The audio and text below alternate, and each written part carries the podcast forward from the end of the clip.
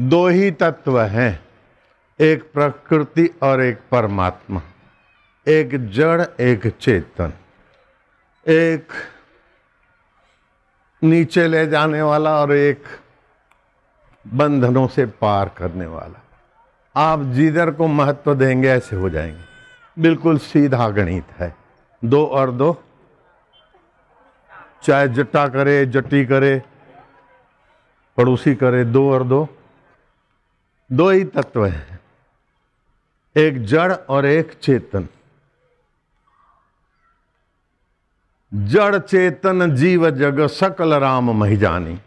रामायण कहता है, जड़ और चेतन, उनकी गहराई में तो एक ही सत्ता है फिर। जैसे पुरुष और पुरुष की शक्ति, ऐसे परमात्मा और परमात्मा की प्रकृति।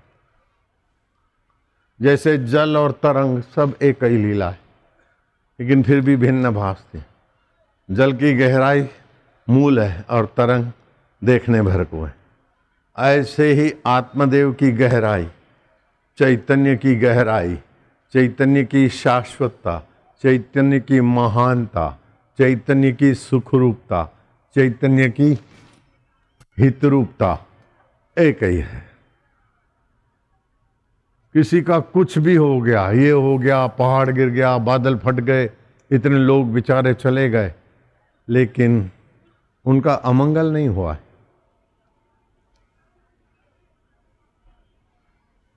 वो बेचारी मर गई, गाय मर गई, वो बेचारा मेढक कुचल गया, वो बेचारा ये हो गया। आपकी हमारी दृष्टि में भले लगे, लेकिन उस प्यारे की निगाह से देखो तो कुछ और ही है। अपनी छोटी नज़रिया से अच्छा बुरा दिखता है, लेकिन उस प्रभु की नज़रिया से मिलाकर आप जियो तो लगेगा कि अरे, तुम्हारी गत मित तुम ही जानी, नानक दास सदा कुर्बानी, सदा कुर्बान, बलहार जावा तेरी रहमत पर। बलहार जावा तेरी कृपा पर, बलहार जावा। राजकुमार गुरु का चेला हुआ था। गुरु जी भिक्षा ले लो, गुरु जी भिक्षा में से खारा खटाल निकाल दे। कुछ अपने स्वीकार करे सादा सुदा राजकुमार को दे यात्रा करते करते राजकुमार युवक और गुरु वृद्ध था। युवानी में नींद गहरी आती है। दोपहर के दिन थे, सर्दी के दिन थे। थोड़ा रात को नींद नहीं लिया तो दोपहर की नींद खींच ली उसने। चतुर्मास में नींद नहीं करना चाहिए, बाकी की तो गर्मी, सर्दी में दोपहर की नींद आई जाती रात के जागरण से। इतने में सांप निकला। गुरुजी की उससे जो भी कुछ हुई, गुरुजी शिष्य के छाती पे बैठ गए। और चक्कू से गुरुजी ने शिष्य के गले को जरा छेदा, आँखें खुली। लेकिन देखा कि गुरु जी हैं, आँखें बंद कर दी। खून के दो चार बूंद सांप को दे दी जा तो अपना प्रारब्ध पूरा हो गया। गुरु जी ने हंसराज पौधा होता है, वो रगड़ के बाँध दिया, संकल्प कर दिया, गहरी नींद। फिर संध्या हुई, देखा कि यहाँ जंगल का मामला है। बेटा, उठो। गुरु जी आगे, चेला पीछे। गुरु जी बोले, बेटा, कुछ पूछना है? तो बोले गुरु जी कुछ नहीं। ये तेरे गले में कुछ बंधा है। वो बांधने वाला जाने जो कुछ है, ठीक है। बेटा, मैं तेरे छाती पे बैठ गया था, हाथ में चक्कू था। बोले, गुरुजी ने, गुरुजी मैंने देखा था। फिर तू चिल्लाया नहीं और अभी पूछता नहीं। बोले, तन, मन, धन आपके हवाले हैं। न जाने मुर्गे होकर कितनी बार कटे थे, बकरे होकर कितनी बार कटे थे। न जाने कीड़े मकोड़े होकर कितनी बार मर गए थे। मर भी गए तो देंगे दुहाई, क्योंकि हाथ सतगुरु के हैं, परमात्मा के। जो होगा, भला होगा। ब्रह्म ज्ञानी ते कछु बुरा ना भया। लोग बोलते हैं, कृष्ण के पास हो गई, फलानी गई, डिंगनी गई, वो गई। लेकिन सारी की सारी गोपियाँ तर गई। नारायण हरि हरिओम हरि। गंदी नज़र वाले गंदी नज़र से देखते हैं, लेकिन कृष्ण कहाँ है वो कृष्ण नहीं जानते। राम कहाँ है राम ही जानते बोलते, हाय सीते हाय सीते। कोई स्त्रीलम पटु आदमी की नज़र जाएगी कि ये और हम एक ही हैं। लेकिन श्री राम कहाँ और तू लट्टू कहाँ? तो राम तो राम जान। तो दो तत्व है।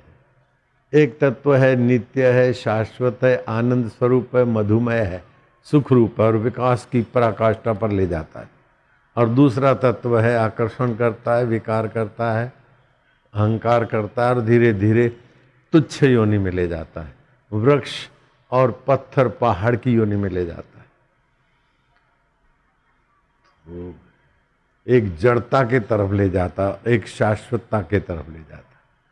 तो जब मनमानी करते, विकारों के तरफ़ चलते तो धीरे धीरे धीरे धीरे केचुआ की योनि, मेढक की योनि, नीच योनि, पिशाच की योनि, करते करते जड़ तुच्छ योनि में गिर जाता है। अगर जब ध्यान करते, ईश्वर का चिंतन करते, सत्संग करते, नियम करते तो चैतन्य के स्वभाव को विकसित करते करते, जिस देवता को मानते, उस देवता का गुण, स्वभाव। जिस गुरु को मानते उस गुरु का गुण, स्वभाव, टोन, सूझबूझ से एकाकार हो जाते। और फिर जिस गुरु को मानते हो, और वो गुरु ब्रह्मवेता है तो ब्रह्म से मिल जाते और मुक्त आत्मा हो जाते। जोगी रे, क्या जादू है तेरी बात में? जरा से सत्संग में सब कुछ आ गया।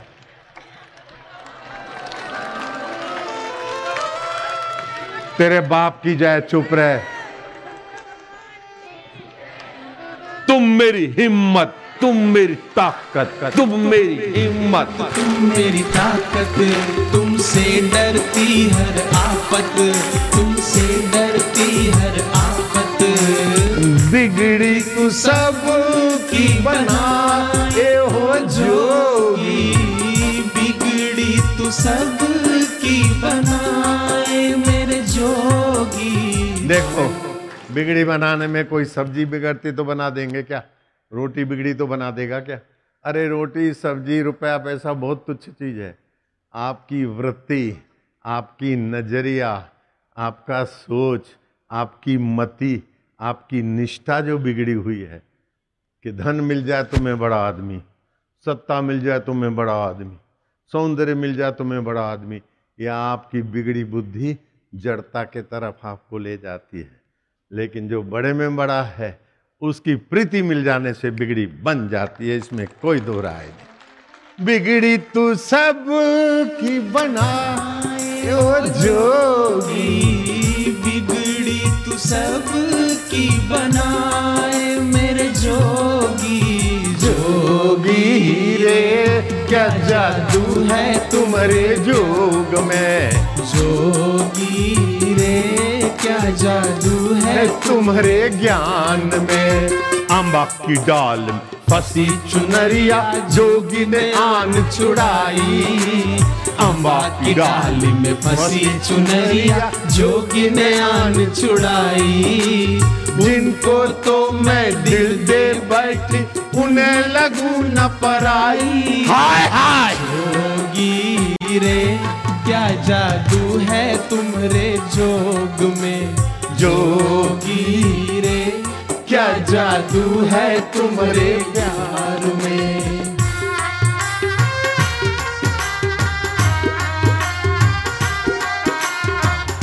अरे जट्टा कट्टा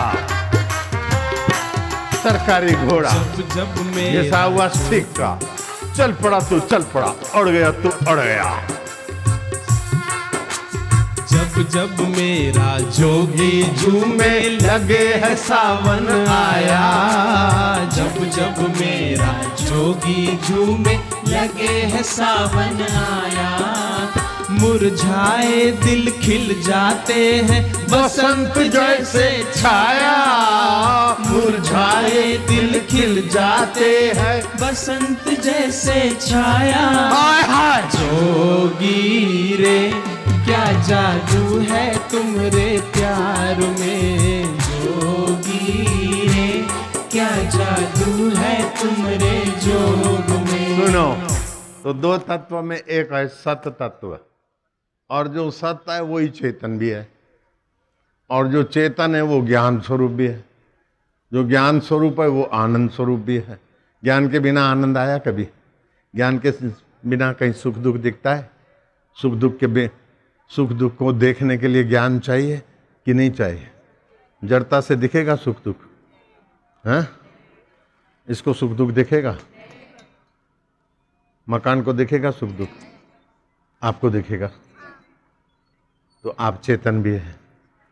और आप अपने आप में गहरी नींद में, समाधि में हो जाए तो शरीर को देखेगा सुख दुख, हाथ को सुख दुख दिखेगा।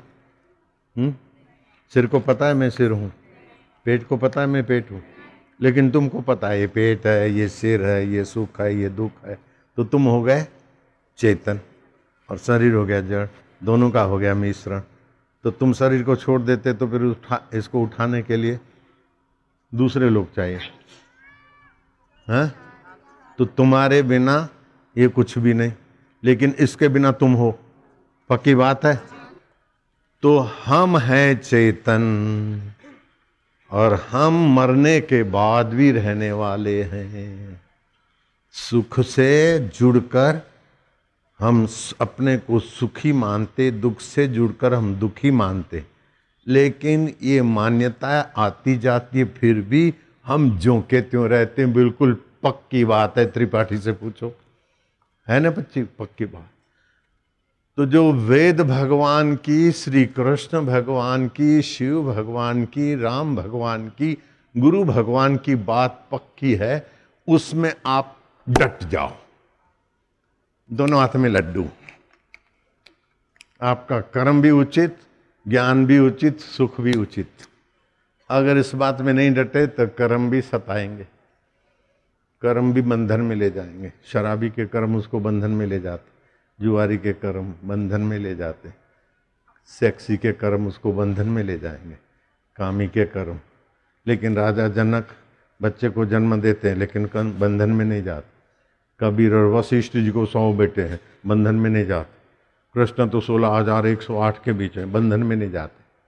क्योंकि चेतन की महत्ता है, नित्य की महत्ता है। जड़ की महत्ता में आदमी जड़ी भाव को प्राप्त होगा। और चेतन की महत्ता में आदमी चैतन्य भाव को हुआ। कोई नहीं देखता और छुपा दिए पैसे। आपने अपने साथ बहुत घाटा किया। पैसे तो यह रह जाएगी, लेकिन तुम्हारी चेतना दब्बू हो जाएगी। उड़िया बाबा स्नान करके आ रहे थे यमुना जी से। बांके बिहारी का पुजारी मिला। अरे बोले, पिजा, पुजारी तू तो मर गया था सुबह इधर कैसे? बोले, बाबा, मैं वही हूँ, प्रेत हूँ अभी। अच्छा तू प्रेत है। प्रेत योनि क्यों हुई? ठाकुर जी की पूजा करता था, क्यों प्रेत हुआ? बोले, मैंने धर्म के पैसे मारे। मैंने धर्म के पैसे मारे और मेरे कमरे के फलाने कोने में सोने की गिन्नियाँ, चांदी के रुपए, जो कुछ आता था माँ के बिहारी के यहाँ कुछ कुछ मार लेता था और पुजारियों से बचा। इसीलिए महाराज मैं प्रेत होकर भटक रहा हूँ। मैंने चैतन्य ठाकुर जी की तो सेवा की, लेकिन जड़ चीज़ों में आसक्ति करके मैं बेईमान बन गया। कपड़े तो मेरे पुजारी के थे, लेकिन जड़ चीज़ों में आसक्ति मेरे घर वालों को बोलो इस इस जगह पर खुदाई कराओ और जो है सो वापस संस्था में जमा करो। उड़िया बाबा ने मेहनत ली और वो पुजारी जड़ता में जो आबद्ध हो रहा था, पराधीनता में, उसकी सदगति बलराम महाराज हो गए, बड़े निष्ठावान थे। बलराम दास जी वैष्णव साधु थे। बिंद्रावन में रहते थे। निर्णय के बड़े पक्के थे। सुबह तीन बजे उठ के पंचकोशी यात्रा करते थे। एक प्रभात को देखते तीन, साढ़े तीन बजे कि ये उस जमाने में लालटीन थे, चिमनियाँ लालटीन दिए। ये क्या है इतने लोग? नजीक है भाई, क्या कर रहे हो? तुम तो साधु पुजारी जैसे लग रहे हो। बोले हाँ महाराज, भंडारा हो रहा है। ओ बे रात को साढ़े तीन चार। प्रदोष काल में भंडारा। हाँ बोले महाराज। आइए आइए आइए। परोठा बराबर हो रहा था। परोठा पत्तल में डाला, घी डाला, ऊपर से दूसरी पत्तल लपेट के बाबा के अंगोछे में परोठा। थाम दिया, बाबा, पाइए पाइए। बाबा ने कहा अच्छा सुबह ठाकुर जी को भोग लगा के बाल भोग फिर पा लेंगे नहा धो के ज्यो ठाकुर जी के लिए बाल भोग खोला तो देखा कि वो परोठा तो मांस का था। आलू का परोठा नहीं था, कीमे का परोठा था। कीमा तो समझ रहे मांस के टुकड़े टुकड़े करके, भून भान के जो भी करते होंगे। बाबा ने तो बलराम दास वैष्णव मारा वो पत्तल और अंगोछा सब उठाकर दूर फेंक दिया, अच्छी तरह से नहाए, धोए और अपना जो भी ठाकुर जी को भोग लगाना लगा। लेकिन दूसरे दिन सुबह फिर वहीं गए तो देखा कि वही मजलिस हो रही है। अरे बोले, तुमने साधु और पुजारियों के वेश में ये तुम लोग कौन हो? बोले, बाबा, हम सब प्रेत हैं। घर में, समाज में नहीं जमा तो हमने साधु के कपड़े पहन लिए। कोई पुजारी बन गए बिंद्रावन तो तीर्थ धाम है। मंगा, खाया, ये, वो। फिर आपस आपस में अपनी जो आदत थी, हम शराबी लोग थे घर में, मांसाहारी लोग थे। तो अपना छुप के वो धंधे करते थे। किसी को पता नहीं कर ले और अपन सेटिंग कर लेते थे।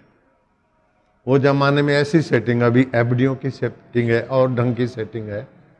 वो तो सेटिंग वाले जानते हैं क्या सेटिंग है। अंतरात्मा जानता है, गुरु का आत्मा भी जानता है। तो ऐसा है। तो अभी बोले, बाबा बिंद्रावन की भूमि के कारण हमारी दुर्गति तो नहीं हुई, लेकिन सदगति भी हमने जड़ चीज़ों के साथ मोह किया, समाज से, गुरु से धोखा किया। उसका फल भुगत रहे बाबा। हम प्रेत मैं एक ऐसे व्यक्ति को जानता हूँ कि तोबा तोबा, कर्म की गति बड़ी गन है। मैं उसको नहीं बचा सकता हूँ, बहुत दुखी है। मैं नहीं बचा पाता हूँ। उसको दुख से नहीं बचा पाता। बहुत बड़ा आदमी था, बड़ा मशहूर था। और अच्छे आदमियों में उनका नाम भी था। लेकिन उनको खाने पीने का थोड़ा शौक था। कुछ भी नॉन वेज खाते। झींगे, विंगे, ये, वो। झींगा तड़प तड़प के मारता तो दो मिनट में जान छूटती है। लेकिन कई झींगे खाए उस सज्जन ने। तो न चल सकते हैं, न अपने आप उठ सकते हैं, न बैठ सकते हैं, न बना के खा सकते, न खाया हुआ उठा के चबा सकते। बड़े मशहूर आदमी थे। तुम जानते हो उनको, जज साहब। तुम भी जानते हो त्रिपाठी साहब। बहुत लोग जानते हो। गहनो कर्मणा गति। इसीलिए कर्म जड़ता की ओर ले जाए, ऐसे कर्मों से आप बचो नरक की ओर ले जाए, ऐसे कर्मों से बचो प्रेत योनि के तरफ़ से ले जाए दे जाए, ऐसे कर्मों से आप बचो और ईश्वर से मिलाने वाले कर्मों के तरफ़ लगो, बस आपका तो भला, आपकी मीठी नज़र और मीठी वाणी से इतने लोगों का भला होगा कि आपकी गिनती में नहीं आएगा।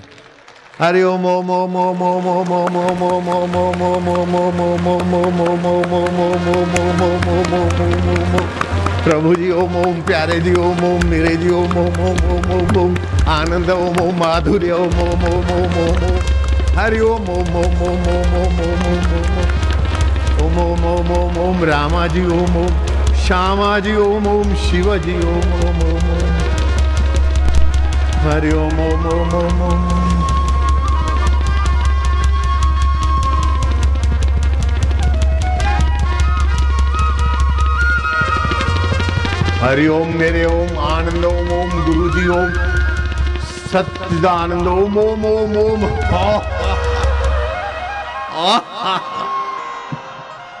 बैठ जाओ बैठ जाओ, लाला, लालिया।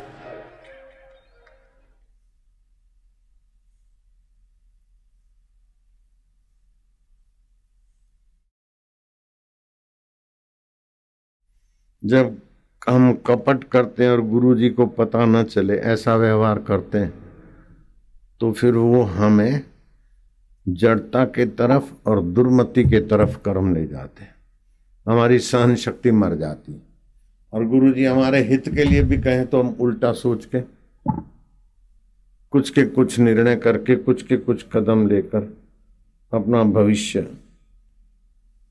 अनुचितता के तरफ़ गिरने देते हैं, गिराते रहते हैं। भगवान, देवता और गुरु सबका मंगल चाहते हैं, लेकिन अमंगल कर्म ऐसी गहरी गति में हमारी मति को घसीट लेते हैं कि हितैषी की बात उल्टी लगती। जो मन में आया वही सही। ऐसे कई उछलंक मनमुख चेले होते हैं। जो मन में आया वही सही है। गुरु जी मैंने बहुत सुना आज तक, अब नहीं सुनेंगे। क्या सुना? बहुत सुना तो सत्संग सुना, वो कुछ आया याद?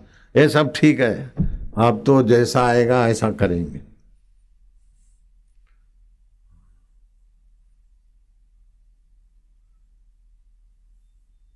दो साधु यात्रा कर रहे थे। एक युवक था, थका। बद्रीनाथ की यात्रा करके लौटे और हमारा एक झोंपड़ा। दोनों संतों का था। बरामदा था।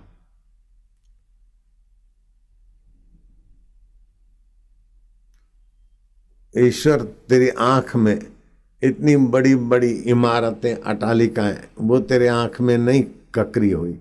हमारा झोपड़ा ही ककरी हो गया। कि बमंडल आया और हमारे बरामदे की छत उड़ा के ले गया। तू काय का ईश्वर है? इतना तो हे भगवान, तू सीख ले। उन नेताओं से वो अपने चमचाओं के जान माल की रक्षा करते हैं। और हम तुम्हारा साधु का वेश पहने और हमारे जरा से झोंपड़े की तुम रक्षा नहीं कर पाए। चांदनी रात थी, ईश्वर को कोसता। और देखा तो बूढ़े महात्मा जो साथी थे, उनकी आँखों में आँसू और हाथ ऊपर किए हुए बड़े आह्लादित हो रहे बोले, स्वामी जी, महाराज जी, अब ये भेख भेख उतार दे। मैं तो निर्णय किया है।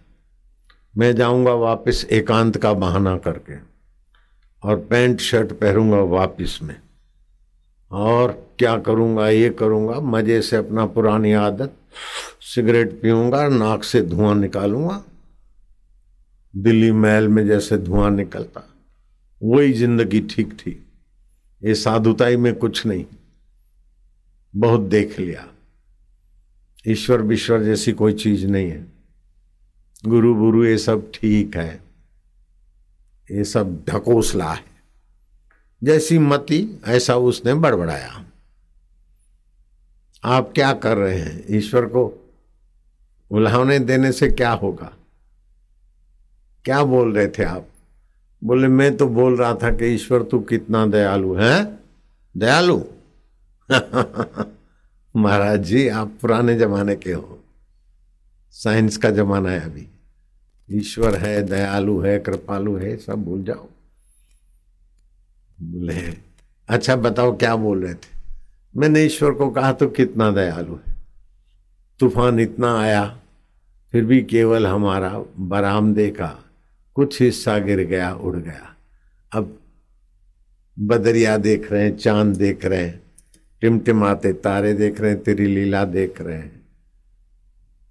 अगर तूफ़ान को तूने नहीं मोड़ा होता तो हमारा झोंपड़ा भी उड़ा के गिरा देता। तू कितना दयालु और गृहस्थी की ही जीवन जीना, बरामदा और झोंपड़ा और ये इससे तुमने फक्कड़ शाही के लिए, ज़रूर तूफ़ान को तू नहीं पैदा किया होगा। और सीमित तूफ़ान ने हमारा बरामदा हटाकर रुख बदला, उसमें तेरी कृपा होगी, क्योंकि वायु को सत्ता तेरी है, जल में सत्ता तेरी है। माँ के गर्भ में थे तो दूध तू नहीं बनवाया था, और माँ का वात्सल्य तूने दिया, पिता का अनुशासन दिया गुरु का सत्संग दिया, तीर्थ दिए, और ये विघ्न बाधा देकर संसार की आसक्ति मिटाता है मेरे दाता। मेरे चैतन्य, मेरे आनंद देव, महात्मा की आँखों से ज्ञान की ज्योत जगमगाई, हृदय से भक्ति की धारा बही, रोमकूपों से भगवत सत्ता गिरी। वो नास्तिक जो था, उसने देखा कि घटना तो वही की वही। मैं तो पसीज रहा हूँ, दुखी हो रहा हूँ जल भून रहा हूँ और ये मेरे गुरु भाई आनंदित, आह्लादित हो रहे क्या कारण है? कारण सीधा है, तूने जड़ता की ओर झुकाव किया और उसने चेतनता की ओर झुकाव किया। दो ही तो तत्व है। तूने सकारात्मक नज़रिया करके ईश्वर से प्रीति जोड़कर अपना ऐश्वर्य जगाया, महात्मा ने। अन तूने नकारात्मक विचार करके जड़ शरीर के साथ जुड़कर सुख सुविधा को महत्व देकर अपनी जड़ता का परिचय दिया। एक ही गुरु के चेले हैं, लेकिन किसी का नज़रिया चैतन्य की प्रधानता है, वफादारी की प्रधानता है तो उसका विचार कुछ निराले होंगे, और किसकी सुविधा की प्रधानता है, जड़ता की प्रधानता है, मनमुखता की प्रधानता है तो उसका तर्क कुतर्क ऐसा ही होगा। ये अरे गहरे नहीं, बड़े बड़े सिद्ध पुरुषों के चेलों में भी देखा गया है। नरेंद्र और दूसरा एक चेला आपस में वार्ता कर रहे थे। ऐसा नास्तिकवाद की, ऐसा है, वैसा है, ये है, वो है। अब मध्य रात्रि को अपनी भक्त, अपनी ढपली, अपना राग चला रहे थे। और ठाकुर ध्यान में से एकाएक उठे और उनके नजीक गए। क्या बातचीत हो रही है? क्या था? बोले गुरु जी कुछ नहीं, ऐसा वैसा। तो एक थे नरेंद्र, दूसरा था हाजरा हाजरा। वो ऐसे तर्क कुतर्क करे कि मानो ठाकुर जी को कुछ हो गया है। गुरु जी पागल हो गए हैं। भगवान भगवान, माँ माँ करके दौड़े चले जाते हैं। और गुरु जी की मति के पीछे अपन परेशान हो रहे हैं। हाजरा और नरेंद्र भी उसी ट्यूनिंग में थोड़ा बहुत सहमत हो रहे थे। और रामकृष्ण की अंतरात्मा उन पर कृपा बरसाई और कुछ चमत्कार दिखाया, तब वो नास्तिक विचारों वाले मुड़े और चेतनता की प्रधानता स्वीकार की, नहीं तो न जाने कौन सी खाई में जा गिरते। हाजरा को पता ही नहीं कि हमारे पर राम कृष्ण की कृपा नहीं होती तो हमारा नाम आशाराम बापू की जीवा पे भी नहीं आता। हाजरा बाजरा तो कई हो गए, हाजरे माजरे नारायण हरि आसुमल कई हो गए, लेकिन लीलाशा प्रभु की चेतनता में स्वीकृति मिल गई सतगुरु की निगाहों में। गुरु जी ने स्वीकार कर लिया, बस। आसुमल से हो गए साई आशारा ईश्वर ने स्वीकार कर लिया, गुरु ने स्वीकार कर लिया तो जड़ता से पिंड छुटते छुटते चेतनता के साथ जुड़ते गए। अगर ईश्वर और गुरु भीतर से स्वीकार नहीं करते तो जड़ता से जुड़ते जुड़ते जुड़ते जुड़ते कई देखे होंगे तुमने जवान। कुछ सूझबूझ ही नहीं है। सिवाय खाने, पीने, नौकरी वो अच्छी है, वो अच्छा है, उसने धोखा दे दिया, मैं उसको पाऊँ। मैं आपको ऐसा अनुभव बताऊँ कि आपके दांतों तले उंगली आ जाएगी। एक जटाधारी, नंगे पैर, साधु युवक, उसकी तपस्या देखकर मेरा दिल पसीज गया। मैंने गाड़ी रोकी। स्वामी जी, मैंने हाथ जोड़े उसको। लो, ये लीजिए, वो लीजिए। मैं उसके साथ चला थोड़ी देर। तो बोले, मेरे मन में था कि मशहूर मशहूर संतों से मिलूं। तो जगत गुरु शंकराचार्य की भी मुलाकात हो गई और आपके लिए भी मेरे मन में आया। आपने गाड़ी रोकी, मेरे से आपकी भेंट हुई। मैं क्या, आप ये तपस्या कर रहे हैं? बोले हाँ। मैं क्या, तुम बताओ क्या उद्देश्य है? नंगा पैर, बद्रीनाथ जाना। बोले, भारत भर में घूमा हूँ। बारह साल ही करूँगा तपस्या नंगे पैर जाऊँगा। मैं क्या नंगे पैर की इतनी आप यात्रा जो कर रहे हैं, आप चाहते क्या है? बोले, चाहता क्या हूँ? मेरी प्रेमिका थी, उजवान था। और हमारी शादी होने की थी, लेकिन वो मर गई। अब मैं फिर से उसी को पाना चाहता हूँ। मैं क्या धत तेरे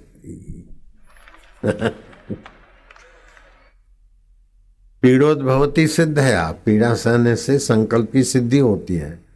जगत गुरु से भी मुलाकात अच्छी हुई और आपके बारे में सोचा था कि ये मशहूर बड़े संत हैं, इनसे मेरी मुलाकात हो बातचीत हो तो वो भी हो गया। लेकिन नज़रिया बड़ा है कि वो मेरी जो लवरी थी, उसके साथ किसी भी जन्म में मेरी भेंट हो जाए और हम शादी करके रहेंगे। धिक्कार है तेरी समझ को और तेरे निश्चय को और तेरी तपस्या को। इससे आधी आदि से भी आदि अगर ईश्वर के लिए करता तो तू तो भाई ईश्वर का परम आनंद में और तेरी लवरी का भी मंगल हो जाता। तो आप चेतनता की प्रधानता पे जीते हो तो आप ईश्वर हो जाते हो। और शरीर की प्रधानता में जीते हो तो आप चूहे भी बनोगे, पेड़ भी बनोगे। क्या क्या बन के आए और क्या क्या बनोगे? अभी आज के सत्संग का सार ये है कि दो तत्व हैं। एक सत चित आनंद, ज्ञान स्वरूप, सर्वहितेशी सर्व का सुहृद आत्मा, परमात्मा, जहाँ से मैं मैं का स्पूर्ण होता है। और दूसरा पंच भौतिक शरीर और पंच भौतिक संसार। उसका उपयोग करके आप विश्रांति अगर चैतन्य में पाते तो आपके माता पिता को प्रणाम। है लेकिन चैतन्य का उपयोग करके शरीर के मजों के पीछे घूमते हैं तो आपके माता पिता का भी भविष्य चिंताजनक है, आपका भविष्य भी चिंताजनक है। इसलिए आप महत्व जड़ शरीर को ना दो, लाला। जड़ सुविधाओं को महत्व ना दो। जड़ मानसिकता को महत्व ना दो, शास्त्रीय बात को महत्व दो। सतगुरु की बात को महत्व दो। श्री कृष्ण और श्री राम की बात को महत्व दो। वेद भगवान की बात को महत्व दो। अब विदेशी चैनलों में जो नखरे आते हैं, उनको महत्व दिया तो तबाही तबाही है। और संयम सदाचार धर्म युक्त बातों को महत्व दिया तो शादाबाद शादाबाद। दो ही तत्व है। जड़ और चेतन, नित्य और अनित्य। एक महात्मा गंगागिरी जी थे। मेरे गुरु जी कभी उनका नाम ले लिए थे। परिचित संतों में। तो गुरु जी से तो मैं कैसे पूछूँ कि आपको साधना में क्या, कैसा ये हो गुरु जी के मुँह नहीं लगता था मैं। लेकिन गंगागिर महाराज का नाम सुना, मैंने वो अपने मन में बात पकड़ ली। वो गंगागिरी महाराज जी उत्तरकाशी में रहते थे और उस समय नब्बे बयानबे साल के थे जब मैं मिलने गया। तो उन्होंने बताया कि आपके गुरु जी ऐसे हमारे पास, हमारा उनका ऐसा प्रेम था, ये था। मेरे गुरु जी ने उत्तरकाशी के इलाके में तीन पुलियाएँ भी बनाई थी। ये उत्तरकाशी का राजा मेरे गुरु जी का स्वागत करने को आया था कि जो काम राज्य नहीं कर पाया, वो काम आपने किया है। नहीं तो उत्तरकाशी जहाँ से सड़क जाती है, गंगोत्री के तरफ़, वहाँ के लोग तो जुड़े रहते, लेकिन वो छोटी छोटी लकड़ों की पुलियाँ पत्थरों पे बनाते थे, बाढ़ में बह जाती थी। तीन चार महीने बेचारे उस तरफ़ के लोग आटा, दाल, चीज़ वस्तु से वंचित हो जाते। वो कट जाता था उत्तरकाशी के सड़क के दूसरे तरफ़ वाला पहाड़ी, देहाती जो पहाड़ी लोग हैं, वो बेचारे कट जाते थे तीन तीन, चार चार महीने के लिए। जब बरसातें बंद हो और फिर सरकारी लगे बाँस, बल्ली और थोड़ी मोट छोटी मोटी पुलिया लाख पचास हज़ार में बन जाए, वो सरकार बना देती थी। फिर बह जाती थी, फिर बना मेरे गुरु जी ने लक्ष्मण झूले जैसी पुलियाएँ बनवाई। कराची से इंजीनियर लाए। और रुपया पैसा से गुरुजी उपराम थे, लेकिन कराची में आके बात की सिंध में कि ऐसा ऐसा उत्तरकाशी में गर्मियों में हम जाते हैं, विद्वान साधु संत रहते हैं और छोटी मोटी बरसात गंगा की आती है तो तीन चार पुलियाएँ बह जाती है, लोग बेचारे बहुत दुखी रहते हैं। तो लोगों ने खुलकर पैसे दिए और गुरुजी ने वहाँ रुक कर इंजीनियर को बुलाकर झूला पुल बोलते हैं ना, लक्ष्मण झूला जितना तो उस पुल में एक में खर्च नहीं हुआ होगा, फिर भी अच्छी पुलिया थी ठीक ठाक थी। मैं देख के आया। गुरुजी ने पचासों वर्ष पहले जो पुलियाएँ बनाई थी, वो मैं देखा भी और गंगागिर महाराज से मैंने अपने गुरुजी के विषय में पूछा। बताते बताते गंगागिर महाराज बड़े अच्छे ऊंच कोटि के ब्रह्मज्ञानी संत थे।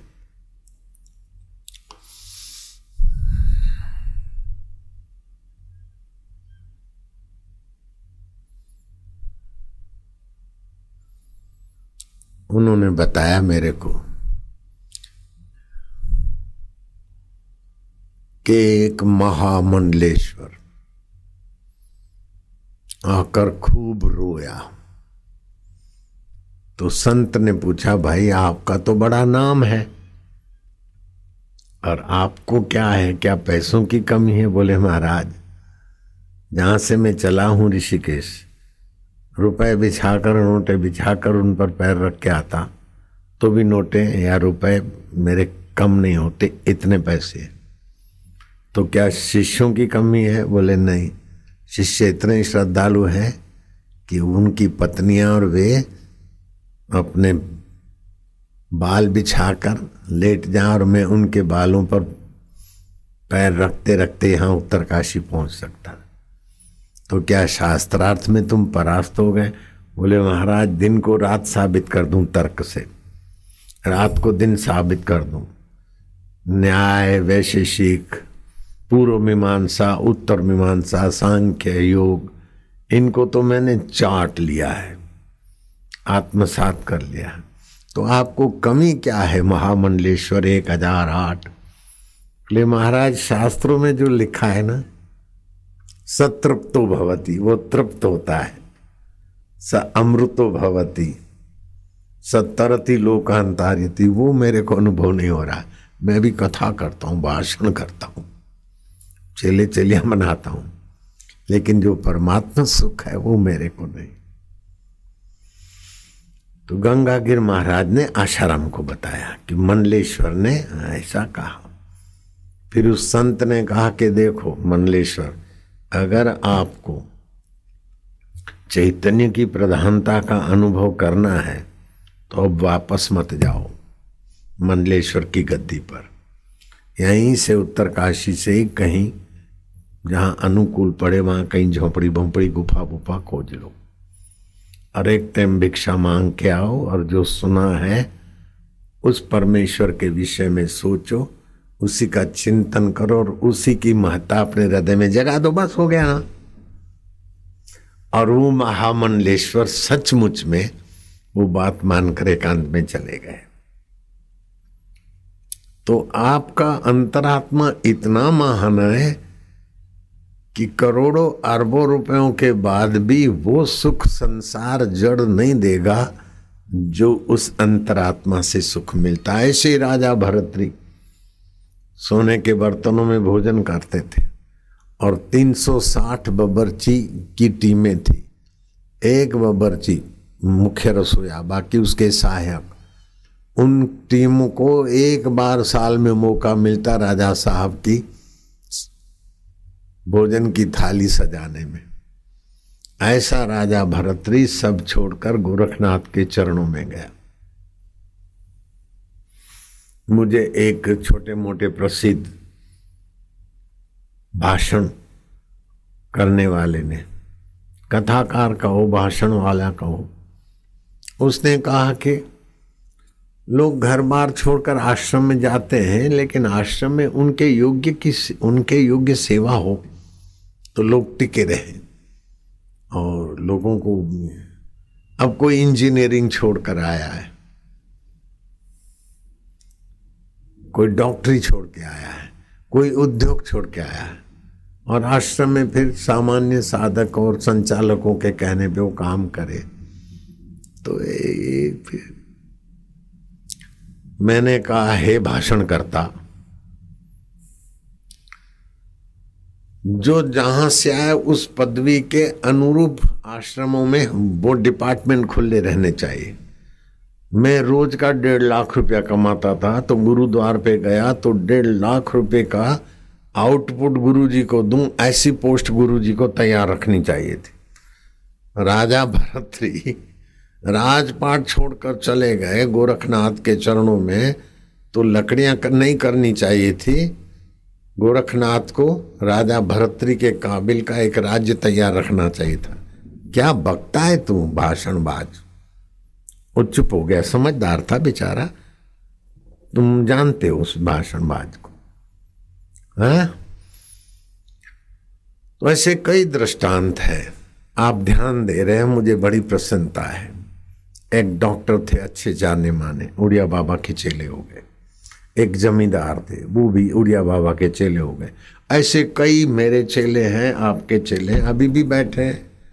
पंद्रह सौ करोड़ साल में, सवा सौ करोड़ महीने में खर्चा करें, ऐसे मेरे चेले हैं। सवा सौ करोड़ हर महीने में, इनकी साइंस से, सिग्नेचर से खर्च होता था। और ये बड़े जाने माने जज हैं। उसमें ये जज की पोस्ट इनकी इतनी बड़ी महत्वपूर्ण है इनके फैसले के आगे अपील करने वाले को करोड़ों रुपया जमा कराना पड़े। इतना इनके जजमेंट का महत्व है, ऐसा विभाग के जज हैं, बैठो। तो अब ये मेरे पास आते तो मेरे पास ऐसे कुर्सी हो, टेबल हो, और ऐसी ऐसी पोस्ट हो कि इनको अच्छा लगे तो न इनका भला होगा, न मेरा कुछ होगा। ये अपने जगत में कैसे भी हो, लेकिन चैतन्य की प्रधानता से झाड़ू लगा के भी बैठते, तभी इनको फ़ायदा है। भीड़ भाड़ के धक्कों में बैठते तो भी इनको फ़ायदा है। चपरासी की यहाँ की सेवा मिले तो भी इनको फ़ायदा। ऐसे मैं रोज का डेढ़ लाख कमा लेता तो भी गुरु जी के वहाँ मैंने बर्तन मांजे तो भी मेरे को फ़ायदा ही। सब्ज़ियाँ ले आता था। चपरासी की पोस्ट से भी नीचे की पोस्ट चपरासी को तो छः आठ घंटे की ड्यूटी होती। हमको तो चौबीसों घंटा जब जो आदेश मिल जाए संचालक का गुरु जी ने कहा, है बस हो गए थे गुरु जी ने कहा, हर समय नहीं, तुम ये करो, तुम ये करो। हम समझते थे गुरु जी का आदेश। और संचालक जो भी कहेगा तो गुरु जी के आदेश को ही मान कर चलेंगे, फिर चाहे वो अपना भी ठोकता रहे। हम मान लेते थे। तो मानते थे तो चेतन की प्रधानता थी गुरु जी की प्रधानता थी, गुरु के प्रति सद्भाव की प्रधानता थी। नहीं तो वो लोग मुझे क्या चलाए? ऐसों को तो कई हम लोग चलाने वाले थे, लेकिन हम उनकी आज्ञा में चलते थे। तो उड़िया बाबा के दो बौद्ध भक्तों में से दो ऐसे भगत है जमींदार, क्या खेड़ खेड़ खेड़ खेड़, क्या मचा रखा है आश्रम को, संस्था को? यहाँ भी जमींदारी जमींदारी। चल बैठ, भगवान का भजन कर, ध्यान करो। आँखें मूंद कर जरा श्वासोश्वास को देखो और ईश्वर में विश्रांति पाओ। वही अपनी खेड़ खानी ये वो। अपनी वासना इधर पूरी करने को आश्रम में आ गए। बैठ जा जरा। उसको खेड़ना छुड़ा दिया। और डॉक्टर साहब ध्यान मग्न थे। मारा धक्का क्या आँखें बंद करके बैठा है? क्या खुली आँख और सेवा से तेरा भगवान भाग जाता है? जाओ जरा वो खेड़ो। अब डॉक्टर खेड़ न जाने और जमींदार ध्यान न करना जाने, न उसका ध्यान लगे, न उसका खेड़ चले। सुन लेना, एक दिन, दो दिन, चार दिन देखा कि दोनों विफल। डॉक्टर का तो ध्यान लगता था और जमींदार को तो खेड़ने में मज़ा आता था। उड़िया बाबा को किसी संत ने कहा कि, स्वामी जी, ये तो आपका आदेश तो सिरोधार्य है। लेकिन ये ऐसे कैसे व्यवस्था चलेगी? जिसकी खेड़ में रुचि थी, जमींदारी थी तो उसको वो सेवा मिलती और उसको ध्यान में रुचि थी तो वो सेवा मिली। तो बाबा ने इतनी ऊँची बात कही कि मैं तो उस बाबा को अभी भी प्रणाम करता हूँ। उनके चरणों में मेरा प्रणाम है। बाबा ने कहा कि भाई, वो जमींदार की जमींदारी में रुचि थी और डॉक्टर की एकांत में रुचि थी। रुचि के अनुसार कर्म तो कुत्ता भी कर लेता है कीट पतंग भी कर लेता है। रुचि की दास्ता मिटाकर वास्तविक सत्य की तरफ़ ले जाना है। मेरा का, आश्रम का काम बिगड़े तो बिगड़े आश्रम को ही हाँ, बड़ी दुकान जमाने के लिए नहीं बनाया है। लोगों की रुचि की दास्ता मिटकर भगवान में लगे इसलिए है। न अपने को जमींदारी करनी है, न अपने को कोई कमाने का ध्यान सेंटर करना है। जैसे योगा ध्यान सेंटर, योगा, फलाना, ये जो बिज़नेस है, अपने को ये भी नहीं करना है। अपने को तो लोगों को सत्यचित आनंद, परमात्मा का सुख मिले और हर परिस्थिति में सम रहे, आनंदित रहे जड़ का सदुपयोग करे और चेतन का साक्षात्कार करे। इसलिए डॉक्टर को ध्यान छुड़वा दिया और जमींदार को खेती छुड़वा दी। नारायण हरि हरि ओम हरि हरि ओम ओम नारायण नारायण। आत्म साक्षात्कारी गुरु को पहचानना, बाहर से तो मान लेना, उनका सेवक हो जाना ये तो अच्छी बात है, लेकिन उनको पूरा पहचानना सबके बश की बात नहीं। ब्रह्म ज्ञानी की मत कौन बखाने, नानक ब्रह्म ज्ञानी की गत ब्रह्म ज्ञानी जाने। लक्ष्मण, मैं दशरथ नंदन राम बोल रहा हूँ। लक्ष्मण जी, चौंके, क्या बात है? जी प्रभु जी, सुग्रीव ने क्या समझ रखा है? इन मेरे तीक्ष्ण बाणों से कल सूर्योदय के बाद इस धरती पर सुग्रीव नहीं रह सकता। क्या राम के बाणों में सुग्रीव को मिटाने की क्षमता नष्ट हो गई है? नहीं नहीं। क्या राम का भुजा बल जवाब देगा? नहीं नहीं नहीं। प्रभु, आप कल सुबह पर क्यों छोड़ते हो? सुग्रीव को तो मैं अभी अभी जाता हूँ। आप आज्ञा दीजिए आपके अनुज को। लक्ष्मण का तो खून उखला अब राम जी के शब्दों की लंबी नकल करना मेरे बश की बात नहीं है। आप समझ जाना, बहुत देर चला होगा संवाद। लक्ष्मण उठे। हम्म। एक सुग्रीव क्या, दस सुग्रीव भी आपके अनुज के आगे कोई माना नहीं रखते। उसे यमपुरी पहुँचा के ही आऊँगा। राम जी बोलते, नहीं नहीं, लखन, ये गलती मत करना। उसको मारना नहीं है। अभी राम जी तो मारने की बात कर रहे थे। बाहर से कितने को पायमान और अंदर से कितने दयालु। उसको मारना नहीं है, खाली मृत्यु का भय देना है। और भय इतना नहीं देना वो भगोड़ा है कि भाग जाए अपने इलाके से। थोड़ा भय देकर उसको मोड़ना है, मेरे पास लाना है। भीतर तो करुणा है और बाहर क्या इन बाणों का दम नहीं है? क्या राम की भुजाएँ इनकार कर गई? क्या क्या बोले? लक्ष्मण भी राम जी के अभिनय को नहीं पहचान पाए। जो राम जी के छाया पुरुष थे वे भी राम जी के अभिनय को नहीं पहचान पाए तो दूसरों की क्या बात करो? हाय सीते हाय सीते, देखने वाला बोलेगा, हमारे में और राम जी में क्या फ़र्क है? भाई लक्ष्मण भाई लक्ष्मण। बोले, ये तो वही है। लेकिन ऐसे एक बड़े प्रसिद्ध वकील थे, मलानी मलानी करके। राम जी अच्छे पति नहीं थे, लेकिन मलानी, आप राम जी का अनुभव करते तो आप ऐसा नहीं बोल सकते। खैर, आपकी मति गति आप ही जानो, लेकिन राम जी तो राम जी थे, कृष्ण तो कृष्ण जी थे, कबीर जी तो कबीर जी थे। कबीर बिगड़ गए, ऐसा हो गया, ऐसा हो गया, बकने वाले बकते रहे लेकिन कबीर जी तो थे, उनको तो मैं प्रणाम करूँगा।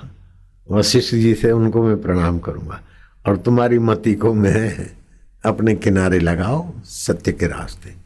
आप अपनी तराजू से किसी संत को, भगवान को, धर्म की बात को तोलकर जजमेंट देने की जल्दबाजी ना करो। आप तो सत्संग सुनते सुनते अपनी मति ज्ञान प्रधान बनाओ, भक्ति प्रधान बनाओ, कर्मयोग प्रधान बनाओ। विवेक प्रधान बनाओ वैराग्य प्रधान बनाओ आप निकम्मे न रहो, नहीं तो जड़ता के तरफ़ जाओगे। और आप वासना, वान कर्मों को भीतर महत्व न दो, नहीं तो वो कर्म चिपकाकर आप नीचे की तरफ़ जाओगे। कर्म तो करो, जड़ मत बनो, लेकिन कर्म में वासना की प्रधानता ना हो। ईश्वर प्रेरणा की प्रधानता हो, निर्वासनिक होने की प्रधानता हो, निरहंकार होने की प्रधानता हो, निश्चिंत नारायण में पहुँचने की प्रधानता हो, ऐसे कर्म। कर्म छोड़ोगे तो जड़ बन जाओगे और मन माने कर्म करोगे तो वासना के गुलाम बन जाओगे। तो न कर्म छोड़ो, न मन माने कर्म करो। कर्म को योग बना दो। कर्म भगवत सुख देने वाले हो, भगवत शांति देने वाले हो, भगवत ज्ञान देने वाले हो और वासना मिटाने वाले हो, भगवत प्रेम जगाने वाले हो। रो भले, लेकिन भगवान के आगे रो तो आप कब मिले, कैसे मिले, सुख दुख में समता कैसे ऐसी दया करो। ये रोना आपका भक्ति योग हो जाएगा। हंसो, आप आनंद स्वरूप हो, चेतन स्वरूप हो और आप ही के सतता से, चेतनता से अभी आनंद आ रहा है। वाह प्रभु, मेरे प्रभु, मेरे गुरु। आपका हंसना, खेलना, रोना, जो भी करते हो करो। लेकिन ज्ञान की प्रधानता से, भक्ति की प्रधानता से, सज्जनता की प्रधानता से, कर्मयोग की प्रधानता से, महापुरुषों की परंपरा की प्रधानता से आप चलोगे तो ऐसा मज़ेदार रास्ता है कि भोगी उल्टे होके टंग जाए तो भी ऐसा सुख नहीं मिलता जैसा आपको मिलेगा। सतरती लोकान तार्यति, वे महापुरुष तरते, दूसरों को तारते तो धन भागी वे लोग हैं जो ब्रह्म ज्ञान का सत्संग सुन पाते हैं। ब्रह्म ज्ञानी गुरु के सत्संग तक पहुँचना भी साधारण व्यक्ति का काम नहीं। एक एक कदम चलकर गाड़ी मोटर से आते हो तो एक एक यज्ञ करने का फल होता है। जब सुनते हो तो भक्ति योग फलित होता है। सोचते हो तो ज्ञान योग फलित होता है। सामूहिक कीर्तन ध्यान करते हो तो तुमुल ध्वनि पैदा होती है और आपके पाँच शरीर, सात केंद्र और उपतका है इन सब में भगवतीय चेतना और ओज का संचार हो जाता है। ओम शांति, ओम प्रभु जी, ओम प्यारे जी, ओम ओम ओम ओम ओम होठों में प्रीति पूर्वक जपते जाओ या तो चुप होते जाओ, जो सुना है उसको जुगाड़ी की नाई अपना बनाते जाओ। जैसे गाय माता खाती ने फिर जुगाली करती रसमय बना देती है उस घास फूस को। जो सुना है उसको रसमय बना